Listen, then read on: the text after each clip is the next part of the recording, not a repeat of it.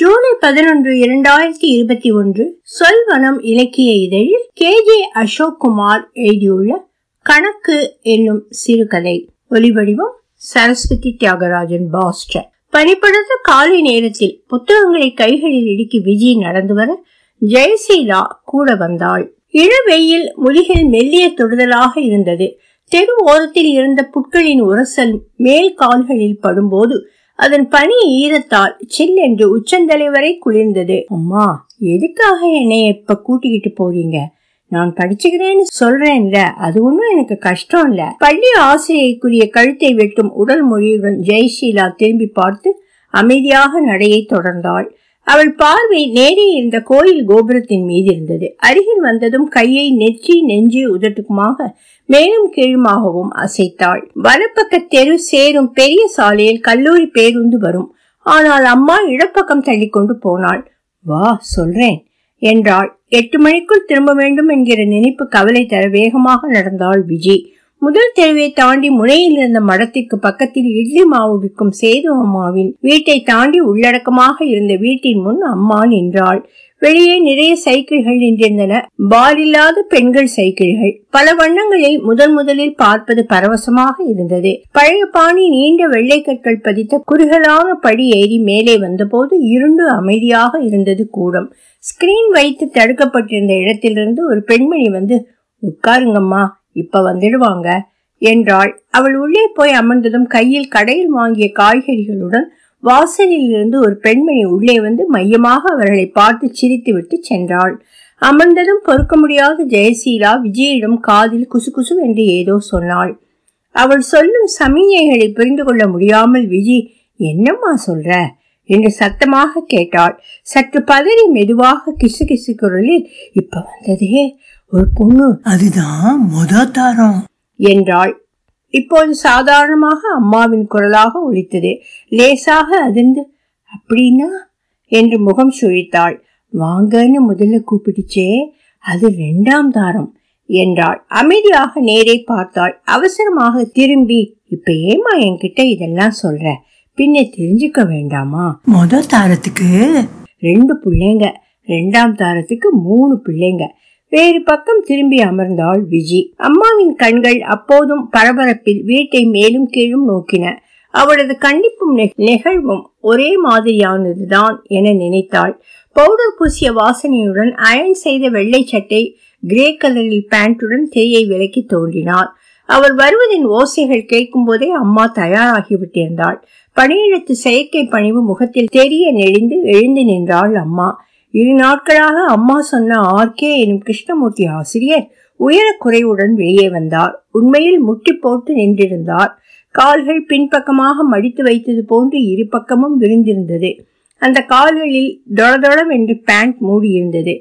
பெரிய உரையில் சிறு கத்திகள் வைக்கப்பட்டது போல சூம்பிய கால்கள் உள்ளே இருந்தன. முட்டியால் தான் நடந்து வந்தார். அவ்வப்போது கைகளை துணைக்கு ஊன்றி வந்தார்.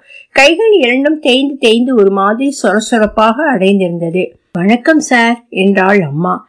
வாங்க டிஜே டீச்சர் கொஞ்ச நேரம் பிந்தி வந்திருந்தா பார்த்திருக்க முடியாது. மேலே கிளாஸ் இருக்கு. ம் சொல்லுங்க. இதான் உங்க பொண்ணா? ஆமா சார் ஃபர்ஸ்ட் இயர் ரெண்டு கணக்கு பேப்பரும் ஃபெயிலு அதான். அம்மா வேண்டுமென்றே அரியறையை அழுத்தி சொல்வது போல் இருந்தது. ஆமா உங்க சார் மிஸ்டர் கிருஷ்ணன் தேவதாஸ் சொன்னாரு நாங்க சேர்ந்து ஒர்க் பண்ணும்போது அவரை கேடின்னு கூப்பிட்டு கிண்டல் அடிப்போம். மேல் பாக்கெட்டில் இருந்த போன் ஒலி ஒலிந்தது. அதை கையில் எடுத்துக்கொண்டு இருங்க இந்த வரேன். லட்சுமி அந்த பேனா சாக் பேஸ் எல்லாம் எடுத்து கொடுமா? என்றார். லேசாக மிரட்டல் துணியில் தான் ஒலித்தது. இந்த வரேங்க. என்று உள்ளிருந்து குரல் கேட்டது. உள்ளிருந்து வரும் குரலை உறுதி செய்து கொண்டு போனை பேச ஆரம்பித்தார். அவர் கல்லூரி சக ஆசிரியரின் போன் அழைப்பு. பல்வேறு தொழில் வார்த்தைகள் புழங்கின. அம்மா போலாமா? என்றாள் விஜி. அதிர்ந்து திரும்பி ஏன் இரு பேசிட்டு போலாம் என்றாள் ஜெயசீலா. கண்கள் பெரிதாக அவளை முறைத்தன. ஏதோ ஒரு அருவறுப்பு அந்த இடம் முழுவதும் பரவி இருப்பது போன்ற உணர்வு. தன் உடல் முழுவதும் அந்த வெறுப்பு அலையாக பரவி கொண்டிருப்பதாக உணர்ந்தாள் விஜி. அம்மா அவரை பார்த்து சிரிக்கும் போது ஏதோ தன் உள்ளில் இருந்து விலகியது போல் இருந்தது. அவள் தன் உள்ளுக்குள் இருந்த அவளின் பிம்பத்தை இனி மறு ஆய்வு செய்ய வேண்டும் என நினைத்தாள். அம்மா நான் போறேன் என்று திரும்ப ஆரம்பிக்க அட இரு என்று அவள் கையை பிடித்து நிறுத்தினாள். இப்ப வரியா இல்லைன்னா போவட்டா என்றாள் கொஞ்சம் சத்தமாக. ஒரு இரண்டு நிமிடம் இரு போவலாம் ஜெயசீலா சங்கடத்தில் தத்தளிக்க அவள் கண்கள் கெஞ்ச ஆரம்பித்தன. போனை அவசரமாக அணைத்து சின்னதாக கரைத்துவிட்டு என்ன சொல்றாங்க உங்க பொண்ணு? இல்ல சார் அவளே படிச்சுக்கிறேங்கிறா. எனக்கு என்னவோ இங்க படிச்சா நல்லா இருக்கும்னு தோணுது. எங்க சாரும் அதான் சொன்னாங்க.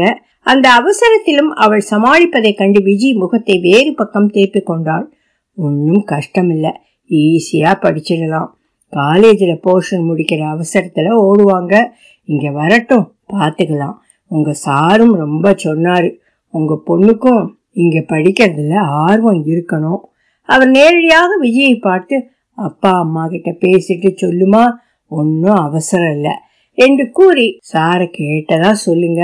பெரியம்மன் நல்லா இருக்காரா? சரி சொல்லுங்க. என்று சொல்லிவிட்டு கைகளை ஊண்டி படிகளில் இறங்கி பக்கத்தில் இருந்த மாடிப்படிகளில் ஏற ஆரம்பித்தார். வேகமாக வெளியேறி விறுவிறு என நடந்து பஸ் ஏற போய்விட்டால் அம்மா பின்னாடி நடக்க முடியாமல் ஆடி ஆடி வந்து கொண்டிருந்தாள். உண்மையில் பதற்றமாக இருந்தது. பெரியவர்கள் என்று சொல்லிக் கொள்பவர்களின் உலகம் அசிங்கம் நிறைந்தது. அவற்றிற்கு வெட்கம் சொரணை என எதுவும் கிடையாது. எப்படி வெளிப்படையாக சொல்லிக்கொள்ள முடிகிறது? எதன் பொருட்டு மனிதர்கள் வாழ்கிறார்கள்?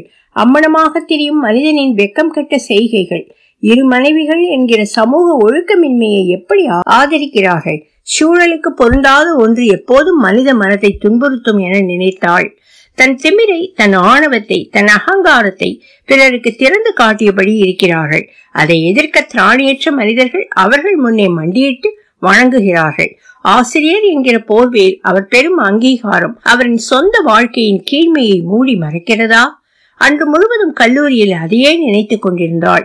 நேற்றே அம்மா அவரை பற்றி சொல்லி இருந்தாள் சிறந்த ஆசிரியர் டியூஷனுக்கு உடனே சேர்த்துக் கொள்ள மாட்டார். அப்பா கூட படித்தவர் என்பதால் அப்பா கேட்டுக்கொண்டதால் இந்த வாய்ப்பு என்பதும் பல்வேறு வார்த்தைகளில் அதை விஜயிடம் புகுத்தியிருந்தாள். ஆண்கள் கல்லூரியின் கணிதத்துறை தலைவர் அவர். அவள் இருந்த பகுதியில் அவர் முக்கிய அடையாளமாக மாறியிருந்தார். அனைவருக்கும் அவரை பற்றி தெரிந்திருந்தது. கூடவே அவரது இருதார மனம் பற்றியும் பேச்சுகள் இருந்தன. அதுவும் ஒரு அடையாளமாக குறிப்பிடப்பட்டது. இரண்டு பொண்டாட்டி வாத்தியார் என்ற அடைமொழி அவள் இதுவரை அறியாதது கூட ஒரு குற்றமாகவும் பார்க்கப்பட்டது. மாலி கல்லூரி முடிந்து பியூலாவை பார்க்க போனால் நீண்ட தலைமுடியை பின்னி அழகிய சிறு வெண் தோடு கழுத்தில் அதற்கு மேட்சாக வெள்ளை முத்துமாலை அணிந்திருந்தாள். என்னப்பா உனக்கு பிரச்சனை? முதலிலேயே கேட்டுவிட்டாள். விஜயின் கோபம் அவளுக்கு கேலியாக தோன்றியது. அவள் கண்களை கொண்டு உணர்ந்தாள். பிறகு பியூலா சற்று சிரித்தபடியே அவளுக்கு பதிலளித்தாள் இங்க பாரு இத ஒரு விஷயமா பேசிக்கிட்டே இருக்காத. உனக்கும் அவருக்கும் என்ன சம்பந்தம்? அவரு உனக்கு சொல்லித்தர வாத்தியார் அவ்வளவுதான். அவர் ஏதாவது மூணாந்தாரமா உன்னை வர சொல்ல போறாரா என்ன? நீ ஏன் கவலைப்படுற? ச்சே என்ன பேசுற? கொஞ்சமாவது சமூக பொறுப்புன்னு ஒண்ணு இருக்க வேண்டாமா? எனக்கு இது நேர்மையா படல. பொறுப்பும் கிடையாது பருப்பும் கிடையாது நேர்மையும் கிடையாது. அவரால முடியுது அவ்வளவுதான். சி ப எழுந்து போய்விட்டாள். அவளது நெருங்கிய சிநேகிதியும் அதை ஏற்றுக்கொண்டு பேசுவது அவளுக்கு வெறுப்பாக இருந்தது. தன் நிலைப்பாடு சரிதானா என்றும் யோசிக்க ஆரம்பித்தாள். அவர் போலியோ காலால் நடப்பதும் சிறந்த ஆசிரியர் என்கிற பெயரும் இரு மனைவிகள் என்கிற அடைமொழியுடன் வந்து சேர்வது ஒருவித அருவறுப்பை கொடுக்கிறதோ என நினைத்தாள். வீட்டிற்கு வந்தபோது அப்பா தயாராக இருந்தார். நீ நாளையிலிருந்து அவர் கிளாஸுக்கு போற. சட்டென கோபம் வர கடுமையாக நான் போக முடியாது என்றாள். உன் மனசுல என்ன நினைச்சுக்கிட்டு இருக்கிற? உன் அண்ணன் என்ஜினியரை முடிச்சு வேலைக்கு போயிட்டான். உன் தம்பி டென்த்ல டிஸ்ட்ரிக்ட் ஃபர்ஸ்ட் நீ இன்னும் கணக்குல ஃபெயிலு அதுவும் காலேஜுக்கு வந்து உனக்கு காலேஜுக்கு போக விருப்பம் இல்லைன்னா நின்னுக்கோ. அவள் பேசாமல் நின்றிருந்தாள். கீழிருந்து மேல்வரை பார்ப்பதை அவள் புதியதாக உணர்ந்தாள்.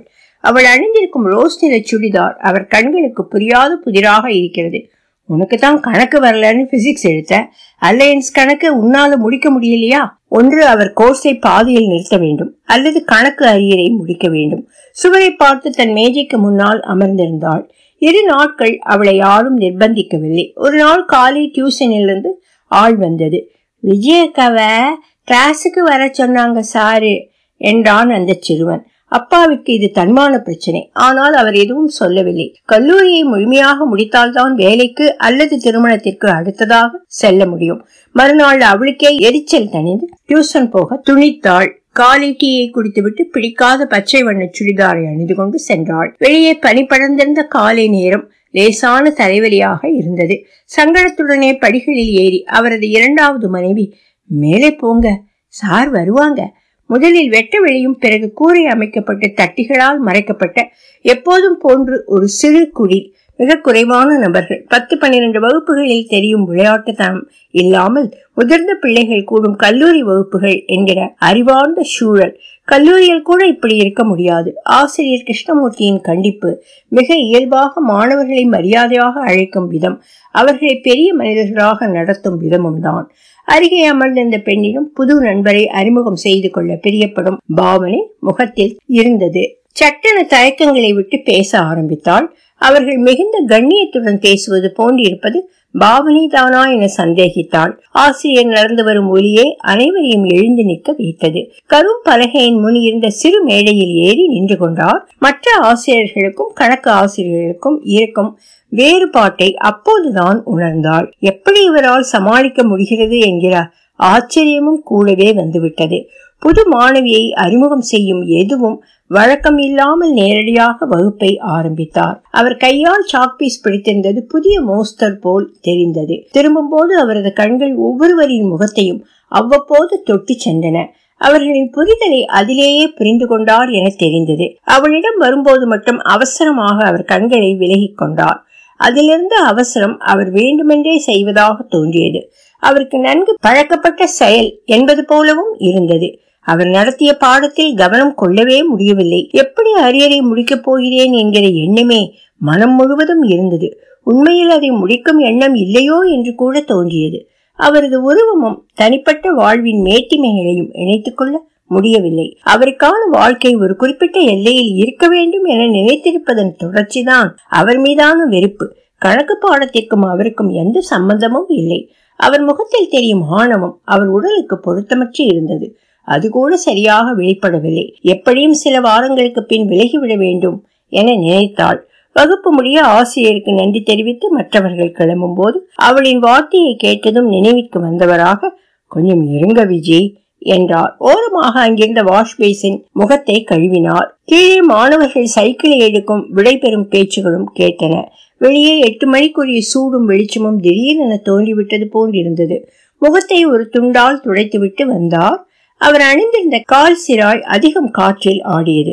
அவரை கவனிப்பதை தவிர்ப்பதே தன் அகங்கார வெளிப்பாட்டின் மற்றொரு வழியாக இருந்தது. அவளை அங்கிருந்து மற்றொரு பெஞ்சில் அமரச் சொல்லிவிட்டு படிகளை பார்த்தபடி ஒரு பெஞ்சில் ஏறி அமர்ந்து கொண்டார். கால்கள் நேர்கோட்டில் இல்லாமல் இருந்தது. அவர் சாய்ந்து அமர்ந்திருப்பதை போன்ற தோற்றத்தை உண்டு பண்ணியது. இந்த ரெண்டு அரியர் பேப்பரும் ரொம்ப ஈஸியான பேப்பர் தான். உங்களுக்கே நல்லா தெரியும். ஆனால் நீங்க தான் அதை படிக்காம தள்ளி போட்டுக்கிட்டே இருக்கீங்க. கொஞ்சம் உட்காந்தா நீங்க அதை ஒரு மாசத்துல படிச்சு முடிச்சிட முடியும். எல்லாமே நம்ம முயற்சி தான் கணக்கு மேல நமக்கு இருக்கிற சில வெறுப்பு தான் அதை செய்ய விடாம தடுக்குது. கணக்குல இருக்கிற லாஜிக் நம்மளை யோசிக்க விடாம செய்யுது. இதுக்கு இதுதாங்கிற நேர்வழி இருக்கு பாருங்க. அதுதான் நம்ம சிந்தனையை தடுக்குது. அதுக்கு ஏன் வேறு ஒரு விடை இருக்கக்கூடாதுன்னு நினைக்கிறோம்? மாறாத விடை ஒண்ணு இருக்கக்கூடாதுன்னு நாம நினைக்கிறோம். கணக்க சில சூத்திரங்களா வச்சிருக்கிற சூட்சுமம் தான் நமக்கு எரிச்சலா இருக்கு.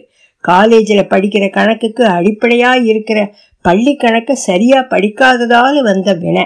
அதான் காரணம். இந்த ஆரம்பகட்ட இளைஞர்களை தாண்டிட்டாலே கணக்கு நமக்கு எளிமையா இருக்கும்.